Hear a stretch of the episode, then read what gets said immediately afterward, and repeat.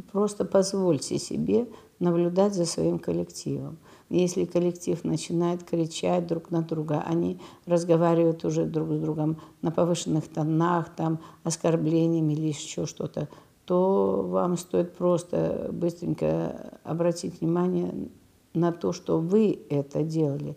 Не думать, что они такие плохие или какие-то там э, ненормальные или еще что-то. Не судить их. Вот, то есть ваша задача в этот момент не судить их, а понять, что это вы, это начали вы, это позволили вы.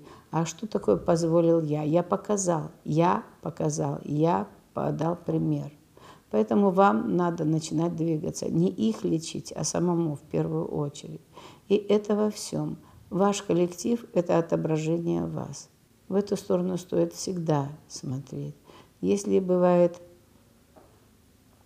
какая-то часть команды уходит, уходит и бросает вас просто э, как целое звено выпадает из вашей системы, это говорит о том, что вы никогда их не принимали как некую очень значимую часть себя.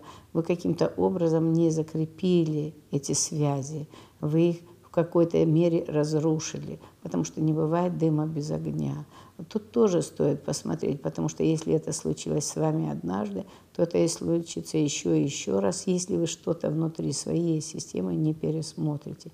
Значит, у вас безусловно, нет где-то уважения к тем, к другим, вы недооцениваете их способности в эквиваленте денег или еще чего-то. И вы не стали для них отцом или матерью. Они не стали частью вашей семьи.